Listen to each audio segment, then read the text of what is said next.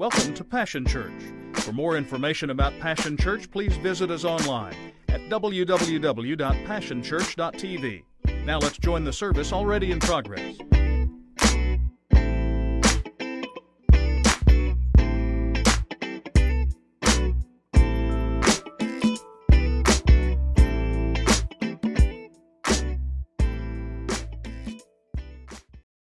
And you do, and that's part of it. But I'm thankful that when we get together, we get to see Jesus. Are, are you thankful for that this morning?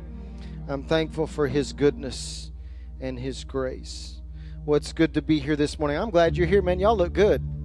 Uh, I, I don't know what happened to this side compared to this side, but y'all all look good. Some and uh, it's good to be here. Y'all, y'all know that in in uh, sports, there's this concept that um, boxers, if they haven't fought in a long time, they, they spend a, a long time off in between uh, fights, that they talk about ring rust. Have y'all know what I'm talking about? It takes a little while for them to get going. So y'all are the the early crowd, and I haven't been in the pulpit for four weeks.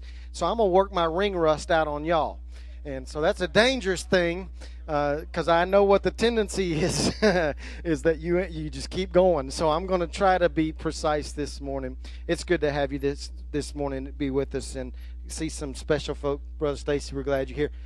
Santosh has slipped back in from Florida. See, he can't get away. He just thinks he can get away, and uh, he yeah he loves us too much to leave forever. So we're glad you're here, Santosh, and we're just delighted that you're all here. Well, we got together. Um, Friday night for a thing called June Junction, and we watched a powerful movie together. If you have not watched that movie, I want to encourage you on your own time to rent a movie called Unconditional. It is a powerful movie, and you need to watch it. And I'm going to try to tie into that this morning. But even if you weren't here, you'll understand, I think, what we're talking about. Uh, do, do you ever stop and think about the type of pers- person that Jesus was when he walked on the face of this earth? Uh, now, now, I'm talking about what he was like personality wise. I mean, you think about it when when um, we think about each other. When I go home and Julie and I talk about y'all, and we do, and y'all talk about us, and you do. Uh, what happens is is we land on personality traits. We talk about the fact that somebody's mild, somebody's direct, somebody's intense. I never hear that one, but somebody's intense. Uh, uh, maybe somebody's aloof maybe somebody is warm. But something happens when we begin to think about Jesus, and, and in particular, when we start to think about him, it's, I, I think what takes place is we begin to think about who he was, and therefore we never really stop and think about the type of personality Jesus had. And so I've been spending some time thinking about Jesus personality wise. I, I don't know, that he ever took a Myers Briggs test or any of those other ones that tells us he's a personality and he's uh, all that stuff. I, I, doubt very seriously any of that took place. But, but I, I've come to a conclusion. I am convinced that Jesus was precise and concise. Uh, in fact, I think it could be said of Jesus that when you really start to think about Jesus, Jesus was a minimalist, uh, if you will. He, he had this ability to boil things down when you think about the fact that he was able to summarize the entire teachings, the entire premise, all of the principles of the kingdom of God in one short sermon called that we call the Sermon on the Mount. I guess what you could say about Jesus was this Jesus was a man of few words. Oh, I know that there's a lot of red in the Bible. I understand that when you kind of take an overall view of Jesus that you recognize he said a lot in three short years. But when you talk about the environment that he was raised in, the environment, the, the day, the culture, the, the fact is is that Jesus in in comparison to the religious leaders of his day, in comparison to all the TV evangelists, of the day. In, in comparison to the, all the authors and all the scholars of his day, Jesus must have come off as a man of few words.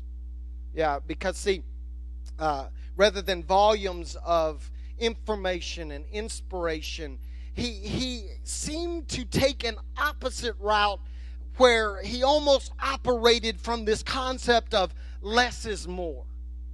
That's how he operated. In fact, uh, the religious the, the religious elite, the, the, the greatest preachers of his day, the greatest theologians of his day. They, they, they managed to take 10 simple commandments. Y'all know those. Uh, well, uh, we ought to take a test sometime and see how many of it. Like some people write down cleanliness is next to godliness. That's not one of the Ten Commandments, and God helps those who help themselves. That's not the Ten Commandments. Y'all know the Ten Commandments. Y'all, you know, thou shalt not lie, thou shalt not steal. All ten simple commandments, and the religious leaders of his day were so, so verbose and so expansive that they come to the place where they add 603 new commandments to help us understand the Ten Commandments. And then Jesus comes along. And in contrast, when Jesus was asked to expound on the Ten Commandments, what he did was rather than adding to or muddying the waters, Jesus went all the way the other direction and he summarized all of the commandments in two.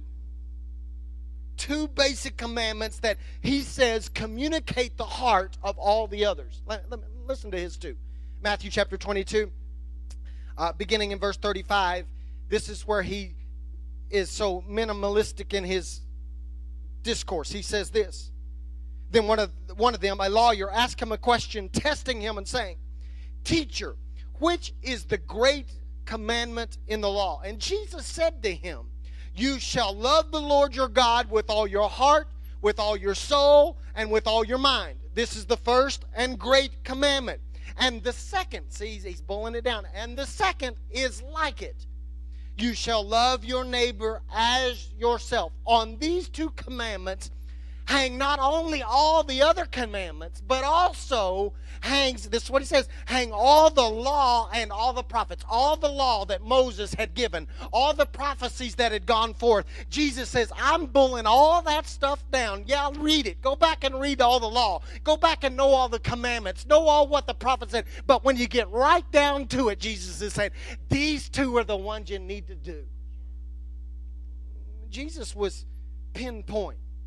Jesus, with laser like clarity, cuts through all the red tape and all the fine print. And he says there are two pinnacle commandments, two pinnacle principles that serve as the hinge pins on which the kingdom swings. Everything about the kingdom comes down to these two simple but difficult commandments.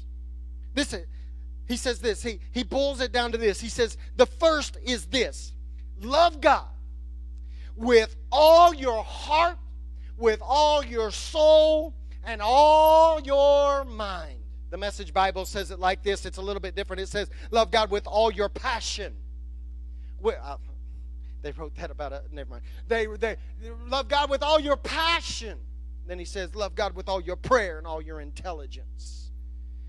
Uh, by the way, just so you'll know, just because Jesus boiled it down to two doesn't mean this is easy. I don't want you to get uh, confused here. Just because he took took the time to wade through all those 603 and just just because he took time to get through all the commandments and all the principles, just because he was able to boil it down to two, doesn't mean it's easy. He says, This is the first one. Love God with all your heart, mind, soul, and strength. This command, listen to me carefully, catch this this morning. This command is a constant call and challenge to perpetually examine our love level for God. Oh, y'all missed that. See, see what that means is if we are going to answer and fulfill the call number one, then that moves us beyond a once a week in a service pursuit of God mentality. Listen to what he says if you're going to fulfill all the commandments, then you got to start with number one. And number one is this love God with all your heart, all your mind, and all your strength, all your soul, all, all that stuff that he, he, he's saying. You've got to love God with all of this. That's not easy. In fact, this precise statement from Jesus smacks our tendency to become apathetic and comfortable with low levels of love for God right stinking in the face. He leaves us no room to, to go through the motions. He leaves us no room to slack off. There's no room to halfway pursue God. To fulfill this commandment requires that we become singular in our focus and our commitment to God. That's not easy. It is this call that should force us on a daily basis to ask ourselves this one simple question, and I want you to do that this week. Here's the question we got to ask ourselves How much do I really love God? Does my love for God capture my heart, my the Message Bible, the my passion? Is He more important to me than the pursuit of my career? See, we're getting basic now. Is he more important to me than the pursuit of things? Is he more important to me than any other cause? Am I so passionate, so committed, I'm so in love with God that I'm, I'm madly in love with him more than any of this other stuff? Is my soul wrapped up in him? Y'all, y'all miss that. He says, Love God with all your heart, love God with all your soul. Is my soul wrapped up in God? See, because I think that uh, when you recognize that the soul is the seat of our emotions, then what we could say about some of us, at least by our Facebook, is that we're wrapped up, our, our emotions are wrapped up in our pets. And our soul is wrapped up in our favorite recipes. I said it was not easy. Uh, we, we, are we as emotional about God as we are about Pookie? Whatever Pookie is to you, that could be your pet, that could be a love term for your husband. I don't know. Are we as emotional about God as we are about that? Because what I'm seeing is that we're we're so emotional about dogs and cats and basketball. Oh, wait a minute. I saw more posts about the Heat and the Spurs and the Thunder than I ever see about God. So where are um, our emotions wrapped? Okay, y'all don't have to like it. I'm just kind of breaking it down. Uh, uh, where Jesus says if you're going to fulfill the commandment, the great commandment, you got to love God with all of your heart, all of your soul. You've got to become as compassionate or passionate for Him as you are everything else in your life or more. You got to love God with all your mind. How do, how do you love God with your mind? Well, my question is are you actively trying and attempting to learn anything about Him, or are you just satisfied with what you already know? Y'all ready to go back to guest speakers? I can feel it right now. Uh, uh, are, are, are you studying God? You know, the Bible teaches us that God studies us. He's his eyes on the sparrow, he's overlooking us, he's studying our movement, but are we studying God? The Bible says that, that we show God our love for Him because we study to show ourselves approved. We passionately pursue Him, not just in worship services, but with our intelligence. We try to learn about God we don't do Sunday school anymore, but that doesn't mean you have to be as dumb as a rock either about God. That means you got to pursue Him on your own. And you got to crack open a book every once in a while. And you got to listen to folks that know about God and study God. Command 1 requires a total commitment. It impacts and pulls on every part of us in one simple statement. Jesus forces us to reevaluate what constitutes a real disciple. Some of us love God, but not with all. Jesus demands that we hold nothing back. Three fourths, three fourths is not all. I'm not great in math. I hate math, but I do recognize that three fourths is not the same as all. It's close. It's just not close enough. Uh, 90% isn't all. All, I've taught y'all this in the Greek. It's profound. I don't want you to ever forget this. All in the Greek means all. Deep. Deep thoughts with Steve. All. All means all. Nothing held back. No reserve, no net, no fail safe, like the guy that walked over, Nutso that walked over the Grand Canyon with no net. I mean, you're out on the wire and there's nothing to catch you.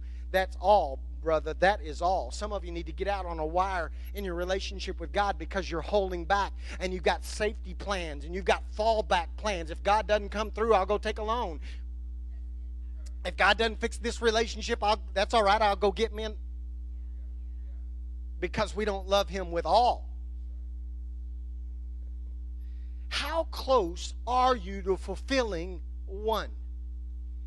Without fulfilling all of all, you cannot fulfill the remaining commands. Jesus says that's where it all starts. You've got to love God with all of you.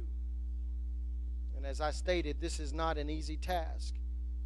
But you know what I've noticed is, is that when we're presented with this unbelievably difficult and imposing challenge, what we do is we quickly and flippantly acknowledge fulfillment of number one. Have you ever noticed that? Guy stands up on a mic at a microphone at a church service like this, and he says, How many of you love God with everything in you? Yes. Everybody in the room will raise your hand because you don't want anybody to know that that's not the truth. So we will flippantly, without even stopping and thinking about what the implications of that question really are, we will throw up a hand or shout yes or whatever the response is called for. Yes.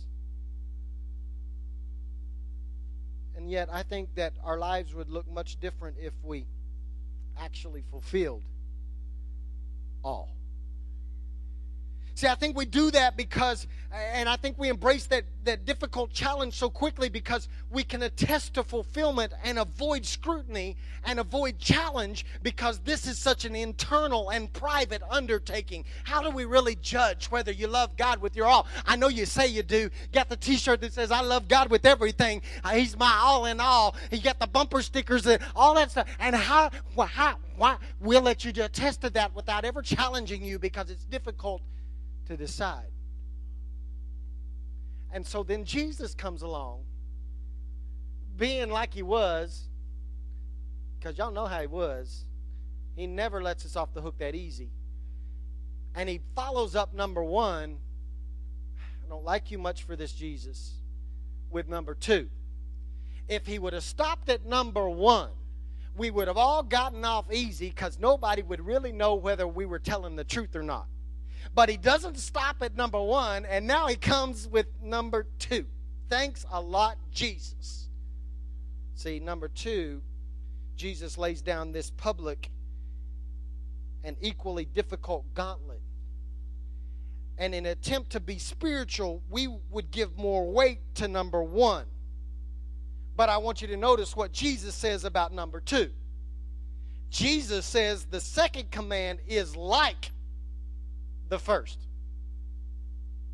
Oh, we want to talk about we love God with everything. That's got to be up here. That's number one. And Jesus says, hang on just a second now.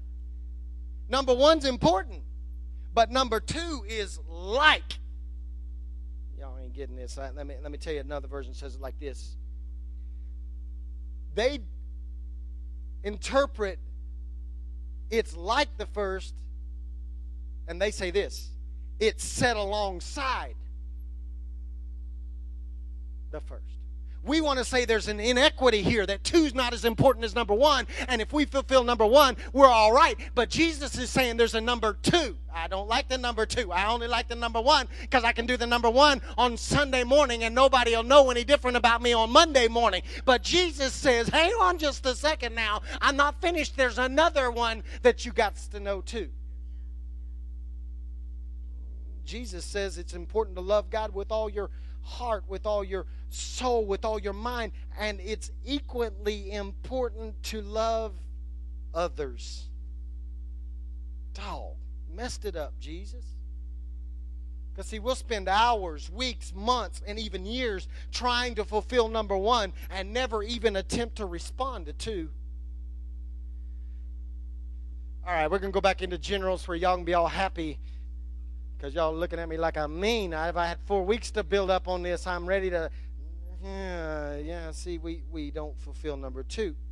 And the problem with that is that when we fail to wrestle with and embrace the challenge, when we harbor apathy, when we harbor disdain, when we harbor hate, when we embrace prejudice towards people, we can claim love for God, and yet the door of the kingdom will not swing properly because we're missing entirely the second hinge. Uh, in other, let me, let me I'm going to get really basic here and then I'm going to get out of your way. I'm just going to kind of tell you what Jesus said, but I'm going to say it in my own words. All right, you ready? Here it is. Here it is. I'm going to break it down for you. Here it is. Number one, cannot be fulfilled without fulfilling number two. Now, that messes up our theology because our theology says number one is fulfilled with worship, and number one is filled with devotions, and number one is filled with fasting, and number one is filled with church life. Our activity is supposed to be the indicator of our love for God, when according to Jesus, the truth is this number one is actually revealed and validated by number two. Uh, see, yeah. See, we like to believe that it's our attendance pins and our membership and our activity that shows how much we love God. And as long as we can stand in here on Sunday morning and wave our hands and do our dance and snot a little bit and buck a little bit and get goosebumps, then that should be enough to let everybody in the building and everybody in the world know that we love Jesus. If I can go to the green room and get the, the right t shirt on and wear that to work on Monday, then I have done what I have to do to fulfill and to validate number one. And Jesus is saying, forget the fact that about all that activity and recognize that until you embrace number two, you're just playing church. And oh, by the way, Jesus doesn't give us a pass just because we aren't people people. And Jesus doesn't give us a pass just because we're shy. And Jesus doesn't give us a pass just because we're busy. And Jesus doesn't give us a pass just because we've been hurt. He simply says that if you're going to try to attempt number one, then oh, wait just a minute. You've also got to uh, fulfill number two. And Jesus makes this remarkably, he, he's a minimalist, he, he makes it convincingly clear. You know how he does it? Oh, he says it like this in John chapter 13, verse 34 through 35. A new command I give you. He's boiled it down to two. Now he's going to give you another one. Love one another. As I have loved you, so must you love one another. By this, by what? Our love for God? Our catchy Passion Church t shirts? Your bumper sticker that says honk if you love Jesus? By that, people will know. No. He says, By this, your love for people, all men will know that you are my disciples. Not how much you worship on Sunday morning, not if you knew every song, not if you raise your hand at the right moment, not if, not if you hand out tracts and you're mad at everybody when you hand them out. But if you love one another. So without love for people, people won't even be able to recognize that we're disciples. Paul certainly doesn't give us a pass. Paul Paul's blunt, y'all know. Paul's like my favorite guy writing in the Bible. He just he just gets down to brass tacks and he basically says it like this, without faith or without works, faith is dead. Without number 2, one does not exist. I just jacked with some of you right there, and you didn't even realize what I just said. I just said your love for God really doesn't exist. You can't judge me. Yeah, I can. I can judge your number one by your number two.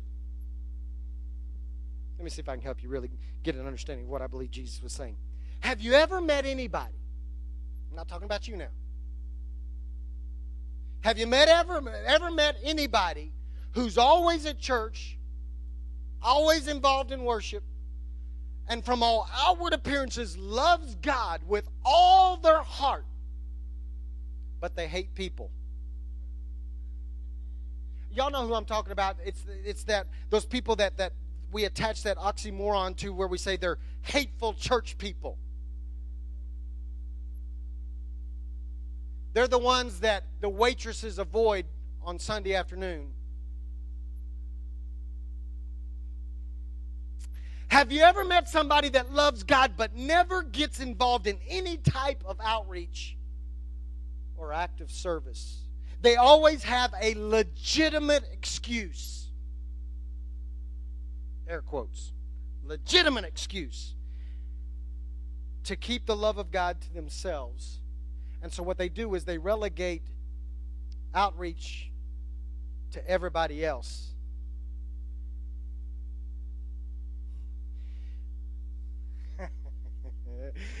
uh, have you ever met somebody that loves God but only cares about themselves? Well, they love God. They just don't love anybody else. Oh, and here's the here's the here's the clincher. Here here it is, right? Are you that person?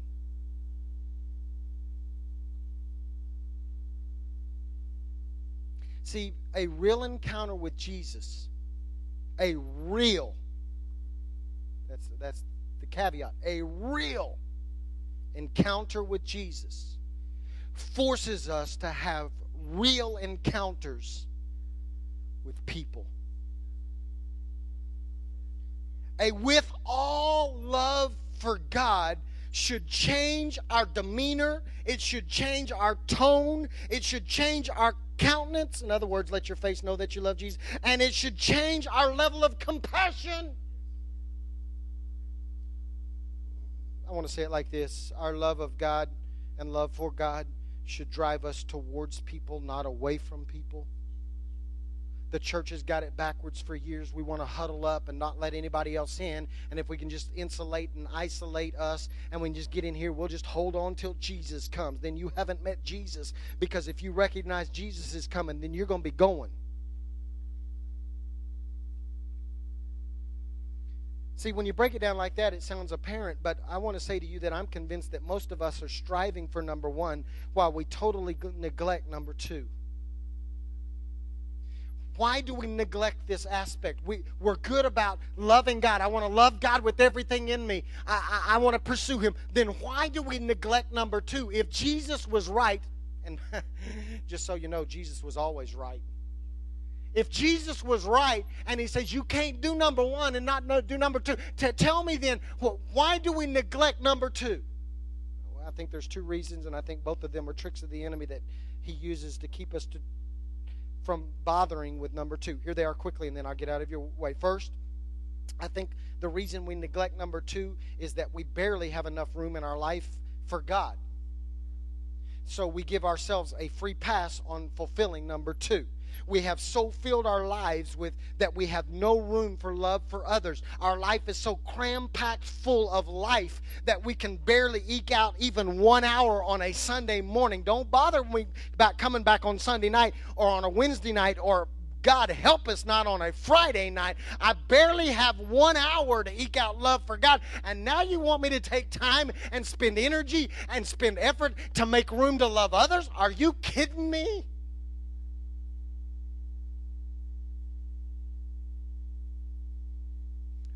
I just need to tell you that I believe that what most of us need to do is build some margin in our lives and some room in our lives for loving others.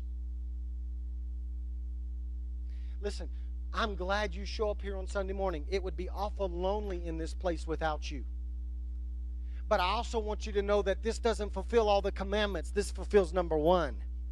And you've got to build some margin in your life where you can get away from work and get away from the ball field and get away from the TV and quit walking fluffy long enough that you can spend some time and some energy and some effort actually intentionally going out of your way to involve yourselves in the lives of somebody else that doesn't know God so that you can express love to them. And as you express number two, it, re- it reveals and validates that, yes, in fact, you do love God.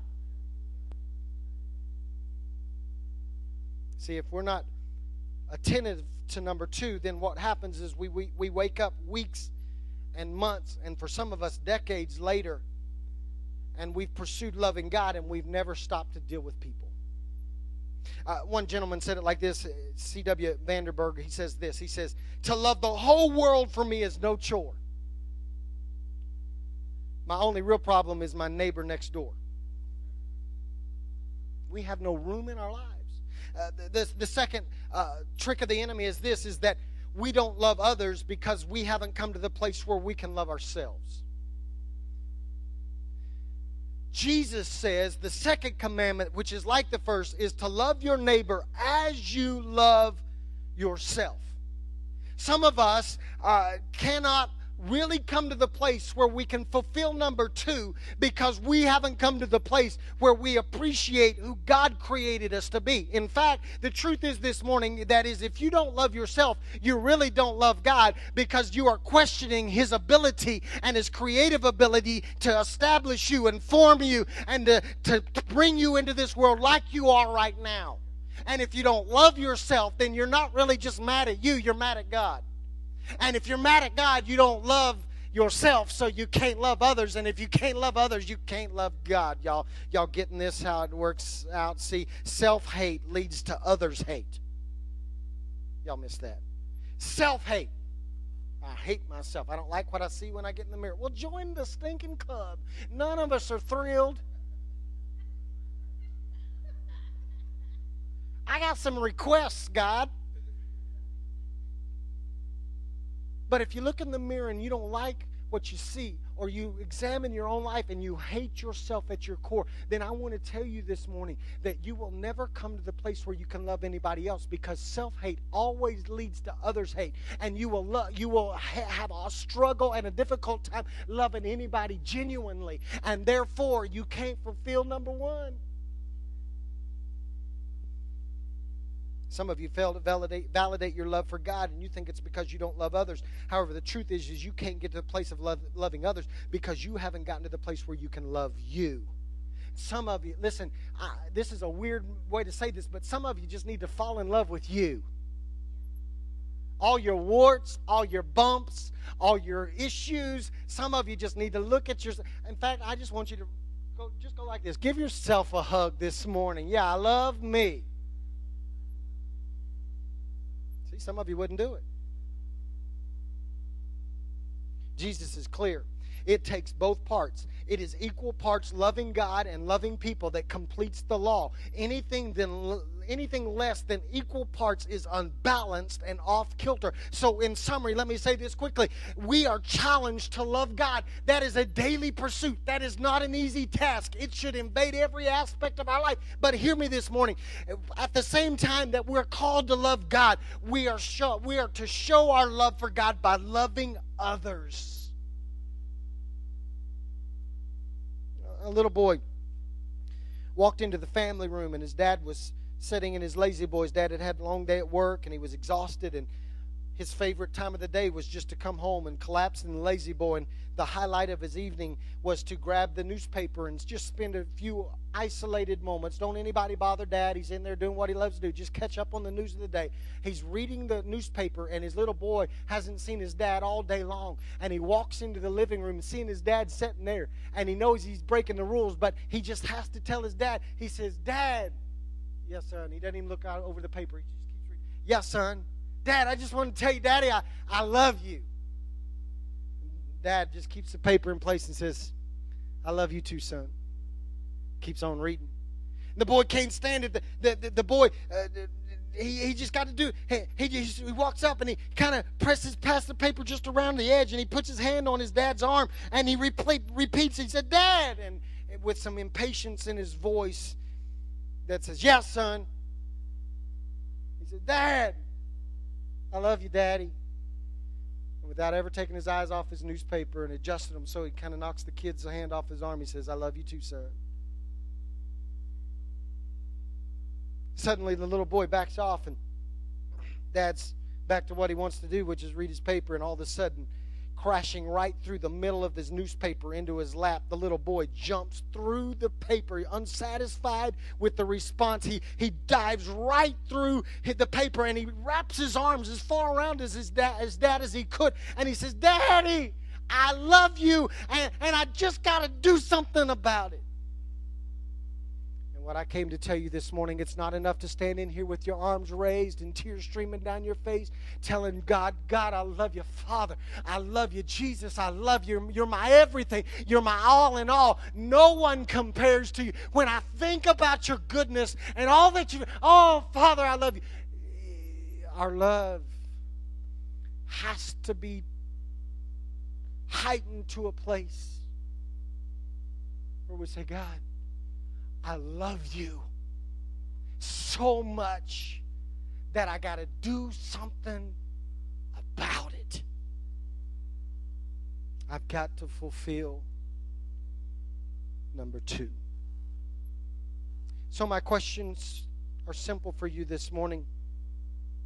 Do you love God with everything? And does your love for people prove your love for God? Father, this morning, my prayer is simply this that we would be compelled to evaluate our love level for you. And if we come up short, I pray that you would heighten our love for you and we would not push you to a 90% love or a three quarters love or you would indeed, in fact, become everything. We would be able to stand and say, not just as something we're going through the motion saying, and everybody, no, Father, when, when somebody asks us, Do you love God? When we say, He's my all in all, He's the fairest of 10,000. He's the bright morning. He's the lily. The, he's, he's, my, he's my everything. It wouldn't just be flippant and it wouldn't just be lip service, but you would capture our heart, our soul, and our mind. We would become consumed with loving you. And then, Father, I pray that we would embrace the challenge that Jesus laid down at our feet that we wouldn't huddle up in some sanctuary somewhere expressing our love for you and forget that there are people that need to know that kind of love. God, I pray over my people today, and I pray that those that are so busy that they don't have much time for you and less time for people, God, I pray that you would uh, challenge their calendars today and you would cause them to build margin into their life and they would begin to make room for people. God, I pray especially for anyone under the sound of my voice that hates themselves, that despises what you've created in them, that feels like they're not enough, that feels like they're less than everybody else, that feels like they're not what they should. God, I pray that in the name of Jesus right now, you would allow them to discover just enough, the, the appropriate dose of self love, where they recognize that they're a gift, that, they, that they're created perfectly in your image, that the way they are right now, you delight in them. So, Father, I pray that you would release us to reveal our love and to validate our love for you. Not by our worship, although our love for you will demand worship. I pray that we would begin to validate our love for you by how we treat people and by how we love on people and how we reach out to people. And you would challenge us to take care of number two.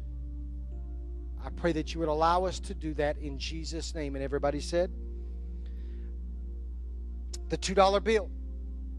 Those of you that were at the movie Friday night are going to get this. Some of you may need to go watch the movie, but the $2 bill, in the movie, they said there's millions of these in, in print. In fact, there's enough of these probably that everybody on the planet could have one. There wouldn't be any shortfall. They, they've printed millions and millions and millions and millions of them. The only problem is, is that because they're so unique, people hoard them. And so many of you, probably some of the young folks sitting in this room right now, have never even seen one of these in person. Kind of sounds like God love, doesn't it? There's enough to go around, but we like to hoard it up on Sunday morning and pour it into a sanctuary and call that church. And we fail to circulate what He's blessed us with. And so this morning on the way out, as a reminder that number one is important, but number two is set equally alongside of it as you leave, either myself or Stuart back there is going to hand you one of these $2 bills. And it's going to serve as a reminder that you have a mandate on your life to love others. That's how you reveal whether or not you really love God. And I want to challenge you If you need that daily reminder that, that you have a mandate to love others, then you keep this $2 bill. You put it somewhere where you'll see it every day to remind you, I, just loving God's not enough. I'm going to validate my love for Him by how I love people. When I'm out there serving hot dogs when it's 119 degrees in the parking lot, I'm just letting people know I love God. When I'm working with those passion sports kids that fail to say thank you when I'm loving on my my fellow employee when they've had a bad weekend and now they're hung over and nobody seems to care. I'm just taking care. And number two. But maybe what you need to do is take this $2 bill and give it away. Some way. Maybe it's a cup of coffee. Maybe maybe somebody comes up $2 short at the cash register and you've got it stuck back in your wallet as a reminder. You need to pull it out and pass it on. I, whichever way works for you, it's just simply a reminder that number one cannot be fulfilled without number two. Two. Two. Don't forget two. Free pizza from Papa Angelo's right here in Bethany, some of the best pizza in the world, just as a way of